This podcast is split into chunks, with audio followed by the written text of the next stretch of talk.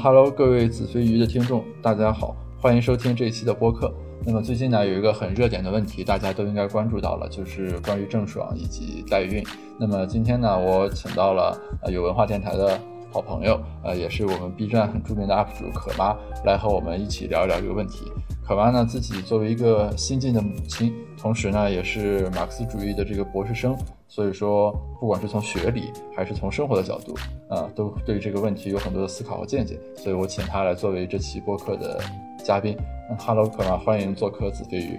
Hello， 大家好。哎，我先想了解一下你，你是做那个哪方面的研究的呀？主要是？我们的学科就是政治经济学，所以我目前在做的一两个论文都是跟数字经济相关，但我其实做的跟传统数字经济也不太一样。我的有一篇是做的劳动价值论，另外一篇做的是那个有机成本的。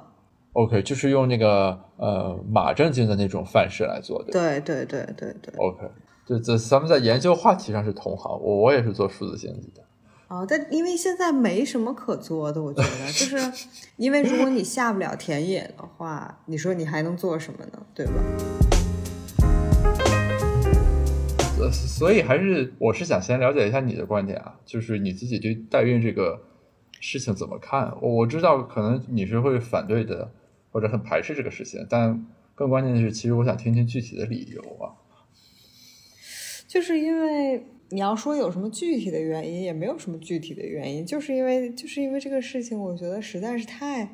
太血腥、太凶残了，我感觉就是就是就是突破底线了。OK， 就是说这个事情的血腥程度，以至于它甚至还没有被纳入到一个理性分析的框架里来的时候，就应该被排斥在外面。就是我就认为这个技术它本身就不应该投入到市场和商业使用当中，就它根本就应该停留在实验室里就就止步了，就我都不能理解它为什么会投入到真正的人类使用当中，所以就更别提就是你要把它合法化或者说商业化或者怎样了。但但是啊，就是我最近会在很多群里面看到一些就是为代孕这个事情去表达支持这些声音。而且这些人有一个特点，就他们通常认为自己很懂市场或者很懂经济学，还经常艾特我来给他们点评一下说的对不对。 其, 其中有一个主要观点是说，比如说有一些人可能天生的体质不适合怀孕，或者 L G B T 群体，他们认为这是对这些群体进行救济的一个手段。因为我我之前有看你 B 站上的视频啊，其实你在最早的时候你曾提到过，就是你自己的体质其实并不是那么适合受孕或者生小孩。我不知道，因为你其实有点站在这样一个交界点上，对吧？就是他们用来呃合理化这个东西的这种体验，你应该也在一定程度上感受过。所以我不知道，就从这个角度来说，你是如何看待这种就是这种 argument 呢？我觉得这个完全就是太自私了，就是如果你是纯粹因为自己自身的原因，而且就是说不孕不育这件事情并不影响你活着或者怎么样，就只是说你要不要繁殖下一代，嗯、但并不是每一个人都必须要繁殖下一代。就是这并不是一个怎么说，就是必须完成的任务。就我原先想，就是我反正我自己本人就想得很开，就是如果我不能生的话，就是一直都不能怀孕，那我就就不生孩子。我我们原先就是就也没有考虑过说一定要生孩子，只是我碰巧怀上了。就第一次怀孕也是因为意外怀孕，就并不是我计划的说我一定要怀上。所以我对这件事情本身就看得很大，就并不是说我要做这种。人工受精啊，或者是或甚至说是代孕，就这种我都并没有考虑过。所以不是一个后验的视角，说因为你已经解决了，而是说即便在那个状态下，其实你也是根本上不接受这个事情。对，就是我跟我先生也是，就是在我们还谈恋爱的时候，我就跟他说过我可能有这个问题，就我可能非常不容易怀孕，那就是你有没有所谓就一定要孩子，他就说无所谓，就是如果怀不上就就这辈子都不要也无所谓。就我们俩也不是特别说一定要生，我不明白就是领养到底有什么问题，就是无非就是一个孩子。嗯，就而且这个 D N A 的问题，我我并不觉得这个是一个，就是你爱他，他即使不是你的孩子，就不是你的，就亲自繁殖出来的孩子，你把他纳入了你的家庭，然后你去抚养他长大，我觉得这个也也没有任何问题啊。那这不是就是社会化抚养的未来的道路和意义所在吗？刚刚是说需求啊，但其实就为这个待遇鼓与呼的还有另一个观点，其实主要是从供给端展开的。而且在这一点上，这个女权主义者就往两个极端演化，非常有意思。就一部分人就持有的观点就是说，这是我的自由，我的子宫是我自己的器官，我自己想怎么使用就怎么使用。当然另一部分观点会说，就是啊，你这个是物化女性，对吧？你把女性当工具，当做一个生殖繁殖的工具，美其名曰市场，其实是在物化女性。就是那从这个角度来看呢，比如说从所谓的女性的独立自主和我驾驭自己的身体的这个角度。嗯，反正这个事情就是我之前也是看罗翔老师，他在他的刑法课上也讲过这个事情，所以我觉得他就我我这里是引用他的话啊，嗯，他当时就说过，就是不要认为你的身体完全属于你，因为绝对的自由一定会带来绝对的剥削和绝对的不自由，就是这样，就是就是你当你认为你的身体可以完全被支配的时候，就一定会产产他的原话是一定会产生强者对弱者的剥削。就实际上就是这样的，就是当一切都符合市场逻辑和资本逻辑的时候，肯定就会出现就是像我们现在所说社会达尔文主义这种情况发生，就是弱肉强食的，就是有钱的人他的钱会变得更加有用，嗯，所以他可以去雇佣你，然后替他生孩子，然后你也认为你可以付出自己这样的身体的劳动或者说代价，然后去换取这样的金钱。但是明明我们的就怎么说呢，呃，合理的社会规则并不应该是有钱就可以办到所有事情，也不应该是以钱为衡量标准去作为这个社会运行的准则。所以我觉得就是并这并不是一个女性独立或者说女性对自己身体做主的一件事情，而且这个事情背后其实一定是就是只有弱者才会屈服于这件事情。如果你家足够有钱或者说你自己足够强大，你不可能会让自己的身体承受这样的痛苦。嗯，就是这这这并不是一个自愿的选择，这一定是因为你可能是屈服于现实社会，就是你缺钱或者是你想让自己的生活变得更好，就是这种，就是还是因为你没有钱，或者是你你你想改变自己的处境，所以你才会被迫付出这样的代价。如果真的就是你完全也没有说钱不钱的什么事情，你就是自愿的去生一个孩子，就是不是就帮别人生一个孩子，这这怎么可能会是自愿的呢？这也不是自由的呀。就这种自由背后其实并不是一个平等的逻辑和条件，这一定是一个就是剥削与被剥削的逻辑。而且另一方面就是女权所说的就是物化女性，这个其实我觉得我我不是特别，就是因为我因为我本身自己是一个马克思主义者嘛，嗯，所以马克思主义里面是没有女权这个概念的，因为它其实讲的就是人人平等，它并不是说单独要把妇女这个这个群体单独分出来说讲平等。嗯、呃，当然这可能也是一个后来的一个分支，特别是西马里面对这个女权或者说女性运动啊解放还挺强调的。然后这个物化这个概念呢，也是就是反正现在用的也比较多比较频繁。其其实我刚刚 exactly 就想问这个，就是从你们专业和学科的角度来看这个东西啊，就是所谓物化之类的这些概念怎么来理解？我我觉得再往深了说也没有什么意思，就是只是我们就事论事的讲来说，这确实也是一种物化，就是我觉得这也没什么可争辩的，并不是说女权这么讲，而是说而是你站在任何一个角度来讲，它就是一种物化，它就是把这个这个人本身，你并没有把它当做一个活生生的人看待，而是只是把它当做一个工具来看待了。 OK， 就从马哲的角度来说的物化就是这个概念是吗？就是说把人当做工具来对待的这样一种看法或者方式，就是这是可能很简化，因为因为卢卡奇自己本身对物化的这个概念做了非就是他是花了整整一本书的，而且很难懂的一本书来去讲物化的这个概念。但是就我自己本人并不研究卢卡奇，所以我对物化概念也并不是很了解，但大体上总之还是还是从这个拜金和这个拜物教出发的，然后演化了物化的概念。那所以啊，比如比如说要是从什么劳动或者什么价值，就就这个这些马马哲比较经典的这个概念出发来说的话，如果我们把代孕从一个职业或者一种劳动的形式的角度去解构，这里面它的荒谬之处在哪呢？或者说为什么不能这样去 interpret？嗯，因为是这样，就是首先马克思所说，就是他他说过很多次，就是劳动并不是一切财富的源泉。就是后来有很多，就是劳动价值论是这样说，但是他他他这个劳动价值论是基于了商品经济，就是说相当于说我们本身就已经处在了商品大量堆积以及进行市场就是经济的这样的运行条件当中，但其实并不是说我们的异化劳动就是所有的财富所得的源泉，而是说就是在未来的更就是这个这个社会，主要是因为我们现在想象不出来是什么样，就是因为就是目前为止可能生产力可能还没有达到这样的水平，所以我们就是没有办法达到按需索取，就是你并不是按劳分配了，就未来的共产主义肯定是按需按需分配的，这个才是共产主义的一个本质的需求或者说分配原则。包括其实现在可能已经物质极大丰富了，但是因为由于分配啊，包括这个所有制的问题，所以导致了很多人依然没有办法。其实可能就是像国有资产啊等等这些，其实就是其实它默认的就是人人占股，就是即使你不劳动，你也可以获得就是基本的生存物质所需。然后所以。所以目前为止就是说让女性去去以代孕作为职业看作一种劳动的话，这就是就是极端的一种异化劳动，就是太异化了，它已经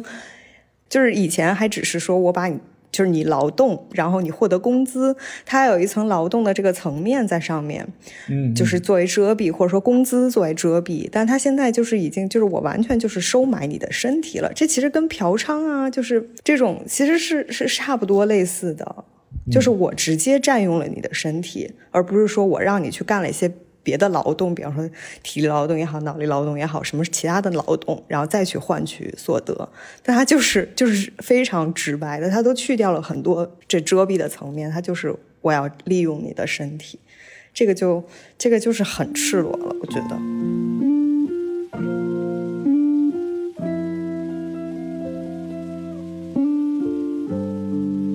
那那所以从这个角度来说，其实比如说。之前所谓的九九六以及拼多多的那些现象也是这样一种剥削的这个呈现，对对对对，我其实觉得就是就这个其实跟代孕就是才就是拨开很多层来说，从本质上来讲还是一个剥削的事情。就大家当然就是可能现在呃讲剥削讲的很多了，所以大家觉得这个词有点开始烂大街了，但但真的就是这么一回事。只能说就是也这可能也是就是马克思又重回这个热度又重回大众视野的一个趋势吧，可能就可能大家也越来越发现就是我们的物质条件可能是越来越好，但是我们的生活并没有变好，而是越来越贫穷化了，这个就是就是非常经典的马克思哲学的贫穷。哎，这这个我我我有点没太想明白。比如说，就是假如说在中国改革开放之之前，我一个工人去工厂里上班，对吧？然后不管我是一个什么工人，和现在比如说我一个程序员去拼多多上班，这两种劳动我能够隐约的捕捉到啊，就是他比如说那种自愿性或者公司对你的这个掌控力什么的会有一些差别，但是他这个底层的那种不同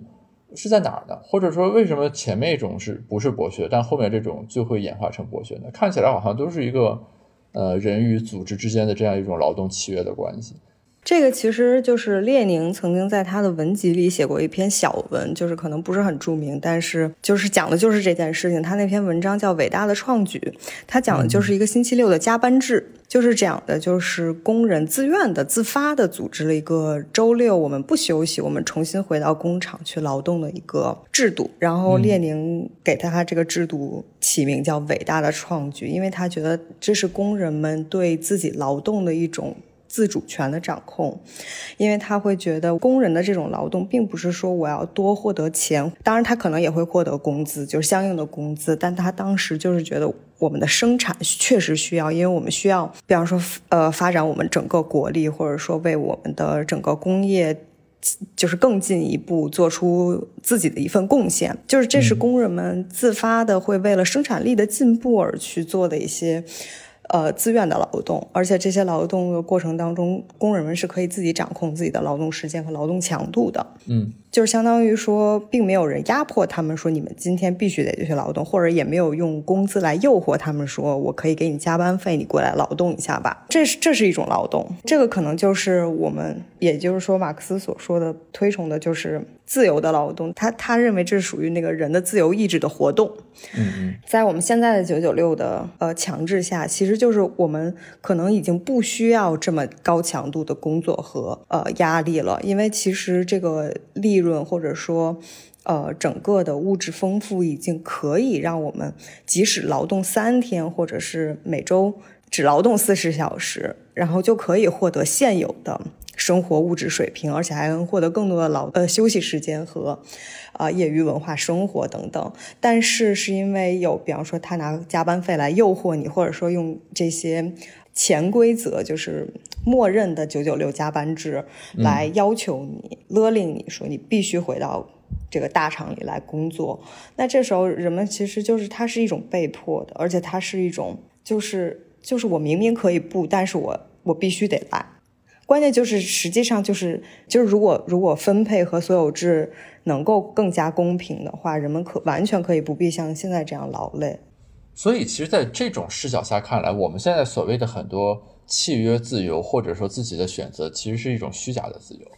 那比如说九九六当时那个就是有一个人用拼多多那个账号在知乎上回答嘛，对吧，大概意思就是说你想多赚钱你就奋斗，你当然可以不九九六，你去找个轻松的工作，你自己既然来了拼多多你就应该加班，就诸如此类的这样一些观点。其实这种观点里面所传递的自由是一种虚假的自由。对，你可以，我觉得这个说法还挺精准的。其实主要是因为大家就是已经默认了老板就是会拿的比你多，但是你说凭什么呢？就是老板其实照理说就是应该老板就是每年上亿的工资拿出来分给工人们，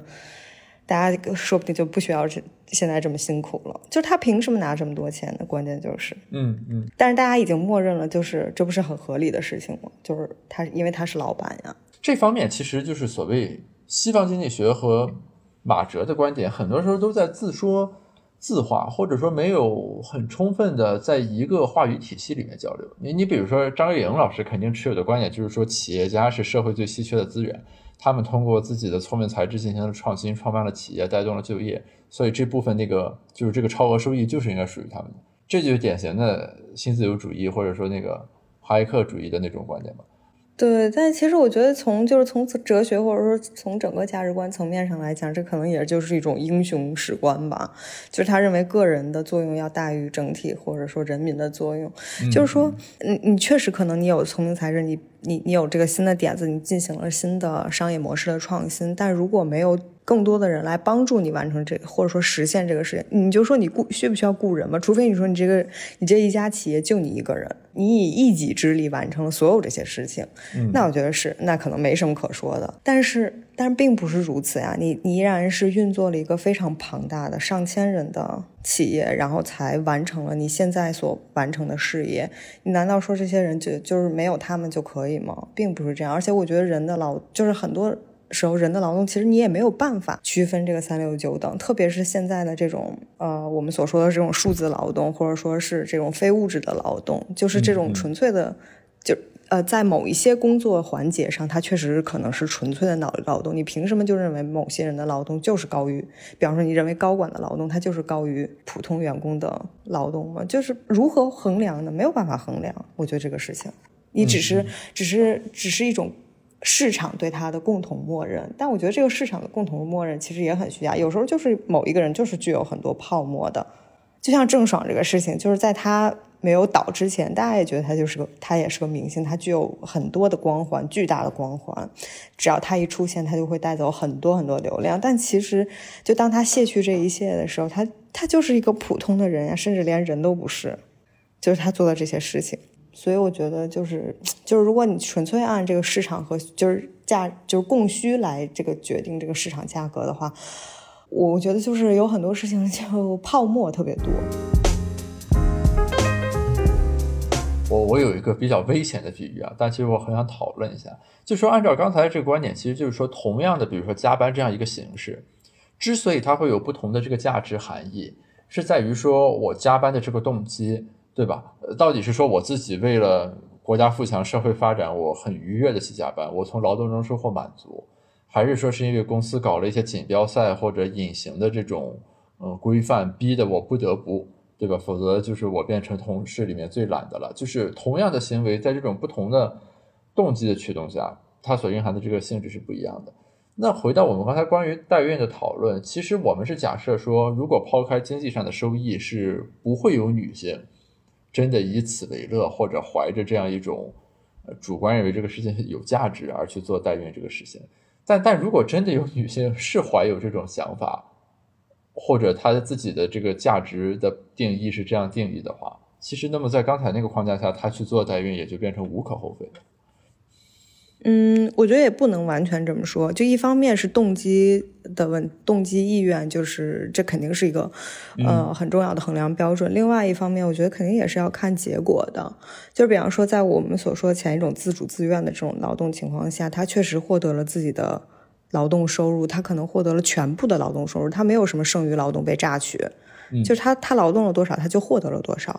就是他也完成了他初始目标，然后他也使他自己活得更好，嗯，对吧？就他他最终的目标肯定是，就是在马克思的整整个这个框架里的，他的终极目标就是人的自由全面发展，嗯嗯，这也是我们现在我们国家所提出的这种目标嘛。以这个目标作为这个衡量的话，你其实在看代孕，就即使你是自主自愿的情况下，你真的没有在伤害自己的身体吗？就是你如果你反复的再再去做这样，这这对女性的身体伤害是也是很大的。你最后你也不可能达到这个人的全面自由发展这个高度的目标呀。你最后是以伤害自己的身体为代价的，就像九九六一样，你确实你可能获得了很多工资，但可能说不定你的寿命也因此而减少了很多呢，而且你可能还带来了伴随了很多亚健康状态，就这并不是一个好的方向和目标。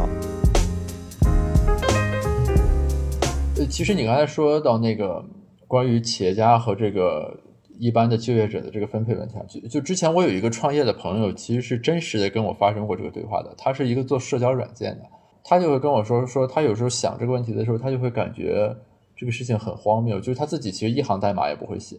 呃，虽然这个 idea 是他的，然后他招了一些工程师把这个 app 开发出来了，但是实际上，比如说，对吧，这个东西从无到有，那一行一行的代码什么的，全是他们公司的这个 I T 职员写出来的。他说他是真的考虑过这个问题，那为什么自己是所谓的 C E O 或者老板，然后他们只是一个员工？但是这个时候有另一个问题需要解决，其实是激励的问题，对吧？就就是你怎么样让这些人大家到一个公司里面来，然后把事情给做出来，那么你就需要引入激励，干得好的人要升职加薪，对吧？干得不好的人要开掉，诸如此类的。但如果我们完全从那个自由的那种自我发展和人的劳动的那种本真的价值的角度出发的话，激励的问题好像就不太有办法解决。其实这个跟所谓就是代孕合法化那一派人所谓的市场对这个代孕的这个调节作用其实是一样的论调。就是怎么样，是不是只有市场才能够去调节或者激励这种行为，制定这种合理的契约？嗯，但我觉得这里边也有也是有区分的。一是就是代孕这个东西本身它就不应该符合市场逻辑，就是呃，当然了，我我我们现在也觉得，就是很多劳动如果没有市场和资本逻辑，可能也许人活得会更好，但不一定生产效率还会这么高。嗯，这相当于就是一个效率公平问题嘛，对吧？嗯。我还是就是想说，就是可能呃很多像马克思就关于共产主义的设想和人的就是自由啊这些设想，可能是是需要一个比较久的时间来完成的，因为它会需要很多的阶段嘛。嗯，然后但是呃我可能会觉得，就是像这个市场激励的问题，就是属于如果在我们的这个学科范围内的话去考虑，它可能就是一个呃使用价值和价值的问题，就是可能在社会主义和共产主义的这种理想条件下，或者说就是有可能的非市场经济的条件下，就是它的使用价值就是就是价值。但是当然了，现在情况并不是，因为我们都学过劳动价值论，使用价值只是使用价值，它并不能成为价值和交换价值，对吧？嗯嗯。但是在理想的情况下，就是你付出了多少，这就是就是就是你创造了多少使用价值，你就是得到了多少价值。理想情况它它就是这样的一个标准，然后但是它现在被呃转化成为了，就是说、呃、这一部分就是在市场当中运行的时候，就是你获得的工资，然后以此为激励嘛。但是这跟这跟代孕里的市场市场标准，我觉得还是还是有所区分。就是呃，代孕这件事情，就是你一旦把它合法化的话，可能跟这个现在的这个工厂制可能是一样的，就是说终究是有一个大的 boss， 或者说有更强的强者去吞并你这个弱者的。嗯嗯，就它依然是一个弱肉强食的逻辑，就是我们想要打破的本身就是这种弱肉强食的逻辑，就是我们不应该再做一些其他的事情去加剧这个事情，就我们已经认识到这个问题的存在了，就我们可能现在没有办法很好的解决这个问题，但我们也不应该再去做一些其他的事情再去把它纳入这个这个逻辑当中。我觉得就代孕就是这样的事情。OK， 就是这这这也是我们，只要我们国家一天还是社会主义国家，我相信我们国家就就会坚持这个严禁代孕这件事情了。啊，这个倒是肯定的。就这个太，我还是觉得这个是于情于理，这件事情真的都说不过去。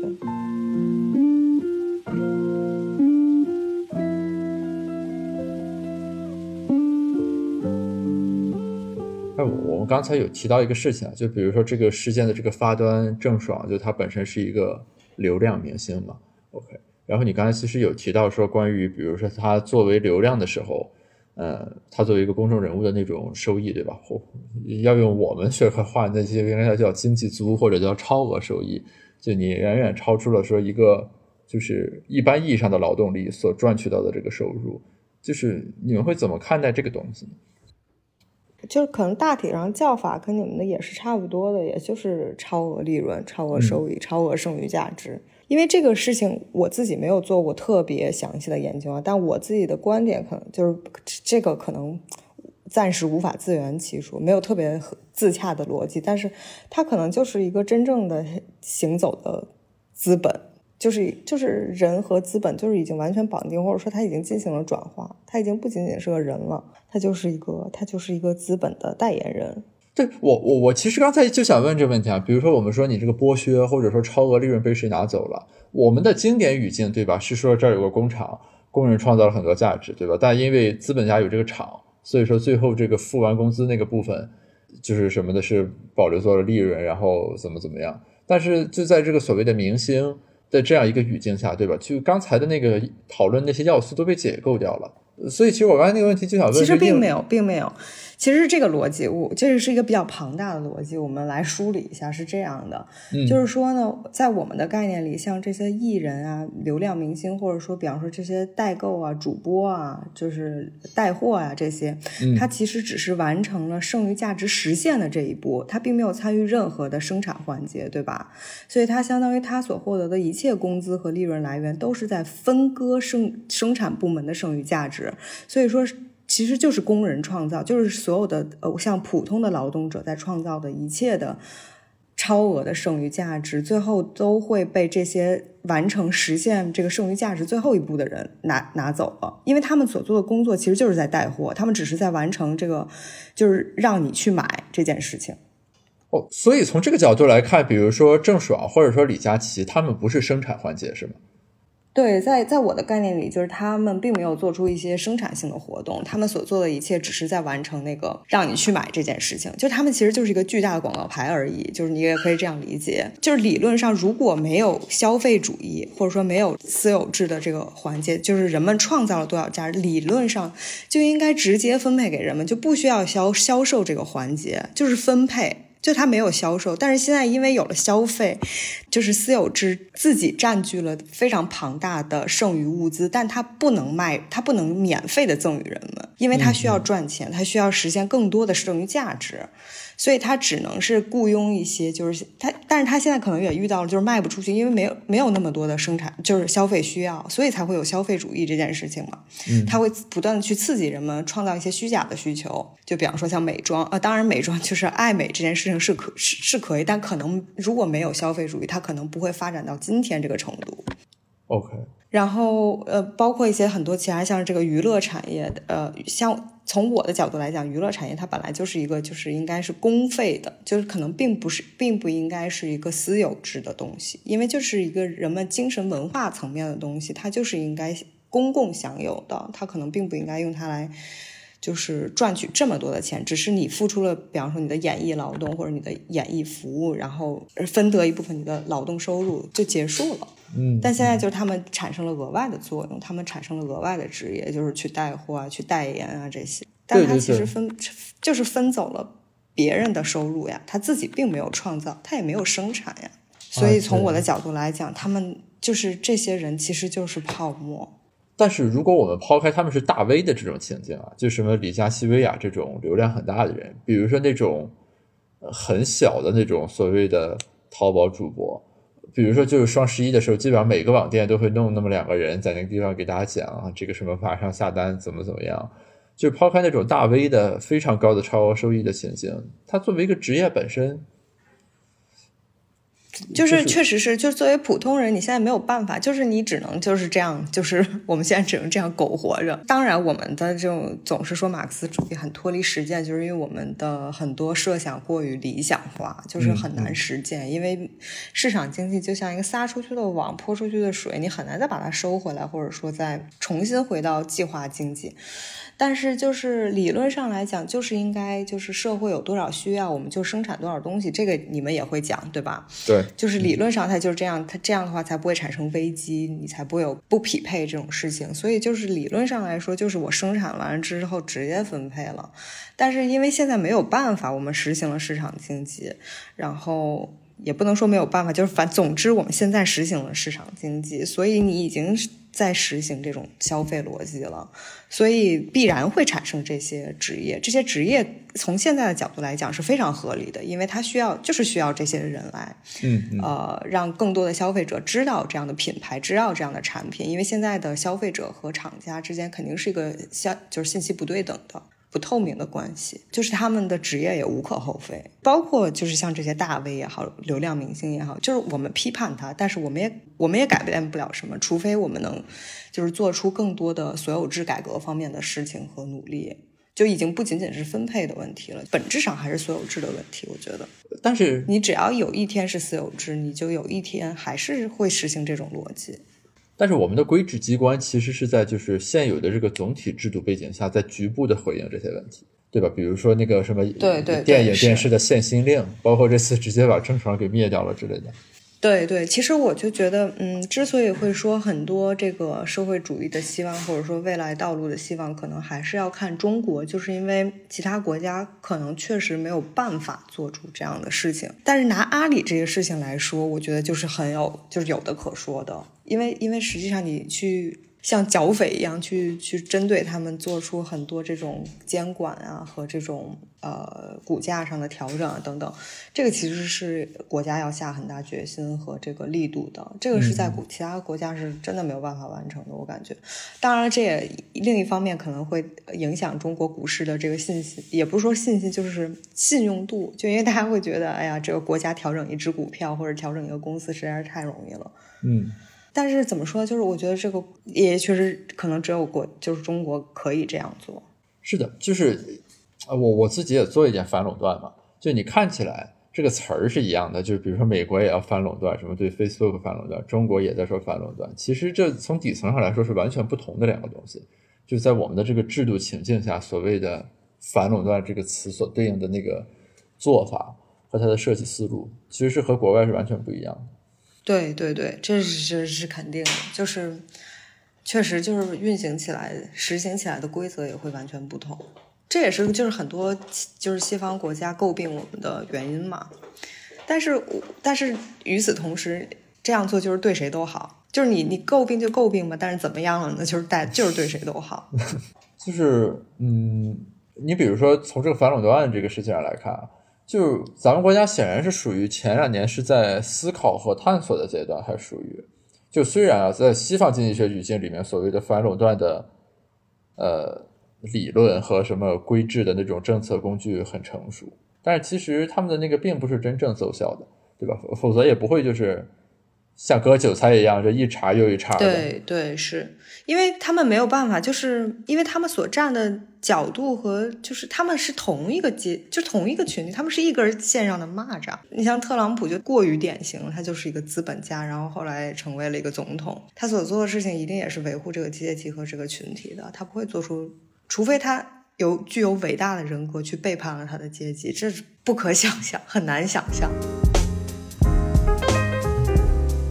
我看你在那个对图书点评的时候说，那个薛兆丰经济学狭义是千万不要读的书，其实里面那观点基本上全是我们刚才所批判的那些观点。但薛兆丰那本书里是，就是他自己前后都是会矛盾的，就是他因为他有很多东西就是摘抄过来，就他那本书实在是就没什么可就没有价值。就我并不是说否认大家说不可以读就是观点相左的这种书，这这这就没有必要。就右派的书也是你读一读，知己知彼，百战不殆，我觉得这个无所谓。但是就不要读就是右派里面的垃圾书，就是总归他放在哪一派里，他也是个垃圾书。就并不是说他的观点，当然他的观点我也不认同，但他成书的逻辑和他成书的严谨程度也太差了。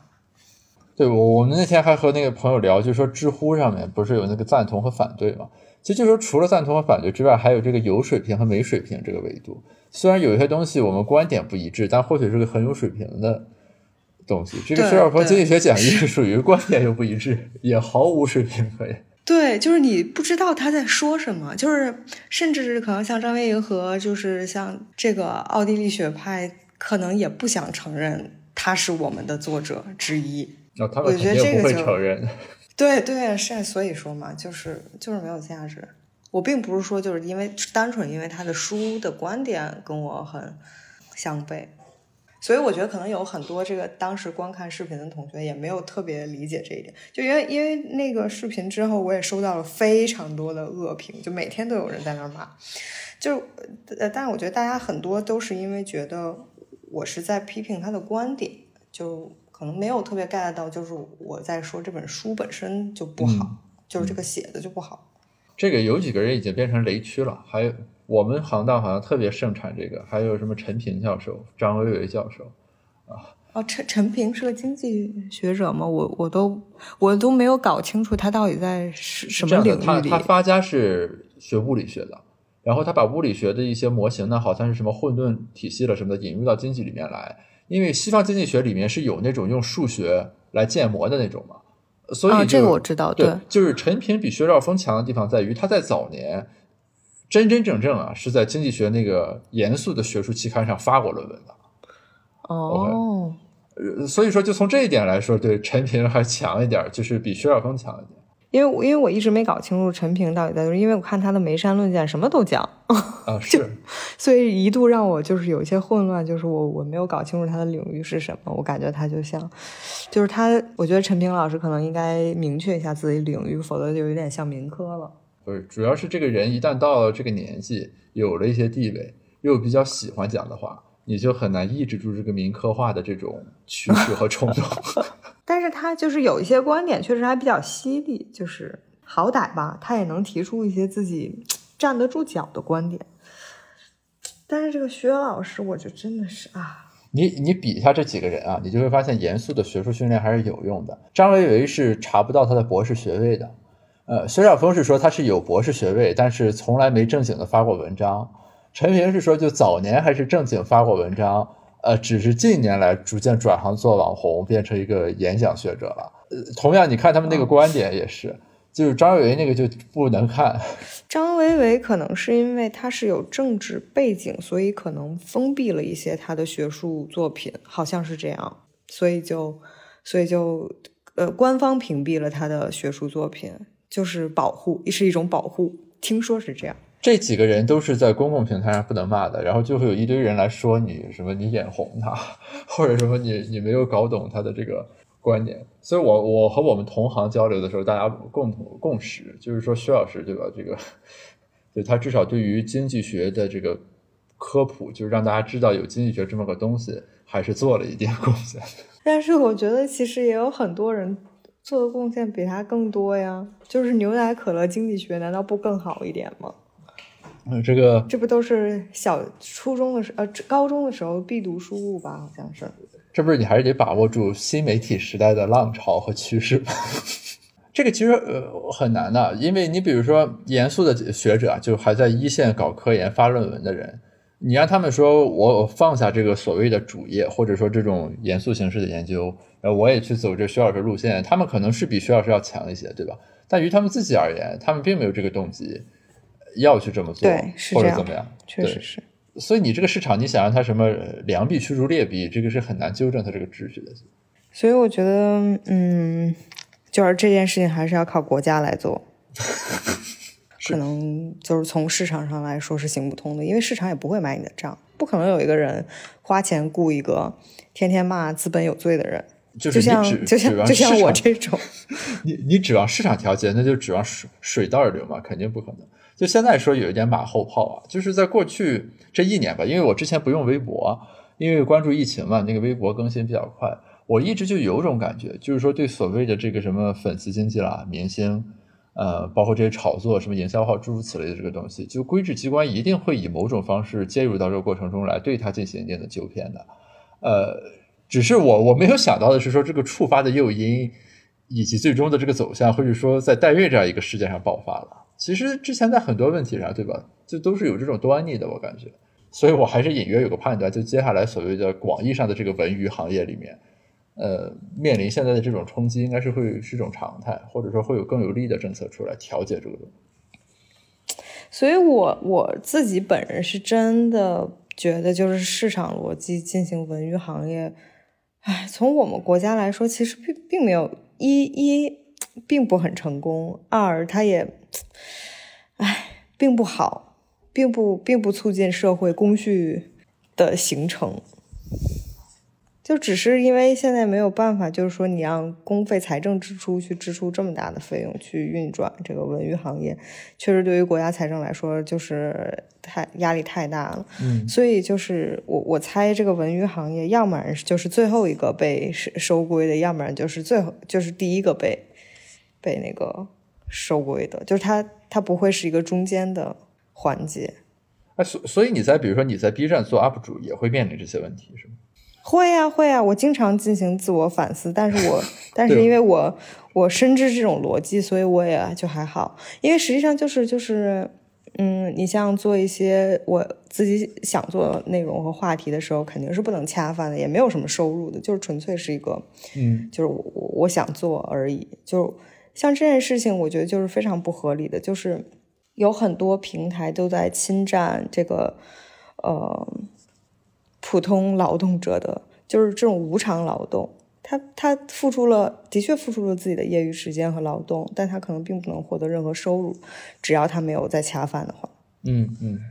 所以这就是这就是一个巨大的悖论，所以我觉得这就是一个非常显显而易见的剥削的存在，就是像平台这种东西，完全它就是一个，你要不然就是一个非常公费免，就是就是免费的。公益的，他也不收钱，大家也别收钱，就是所有人都是在上面，就是就是快乐的创作，我也没有什么商业目的。要不然就是一个完全就是收费的，就是普通人看我的这种 U G C 内容，我也得付费，就是你得让劳动者获得他的劳动所得，嗯，就是要不然现在这样，就是很多的 U P 主啊，其实他都挺委屈的，我自己也做了特别多工作。嗯，使用了很多我自己的业余时间、休息时间，但我什么都没有获得。他可能也获得了一些快乐和满足，但是，但是不能支撑他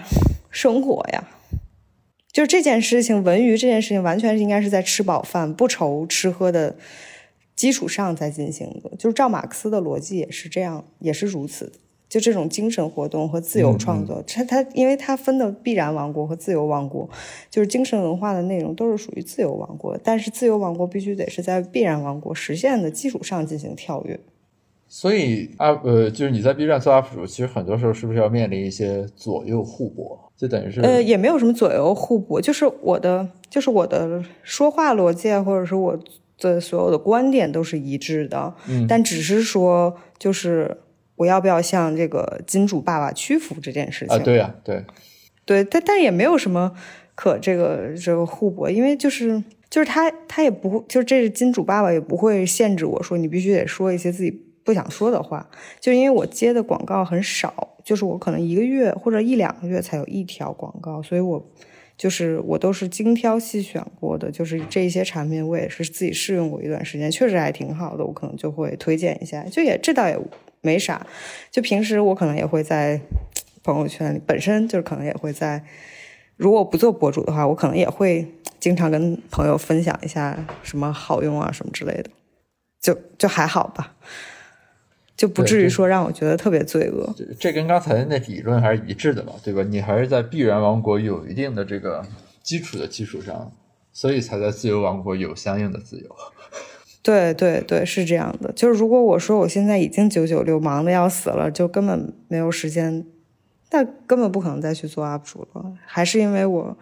也不是特别愁吃愁喝的。对，或者说这要是你全部的身家，对吧？就是所有养活自己都靠这个东西，那就也没有那么大的。对对对，那我肯定是，对对对，那肯定是了。那我肯定得天天接广告。是，就跟就跟我做播客思路是一样的，就不能被这个东西反向绑架的情况下去做它，还是在自己比较安全的边界里。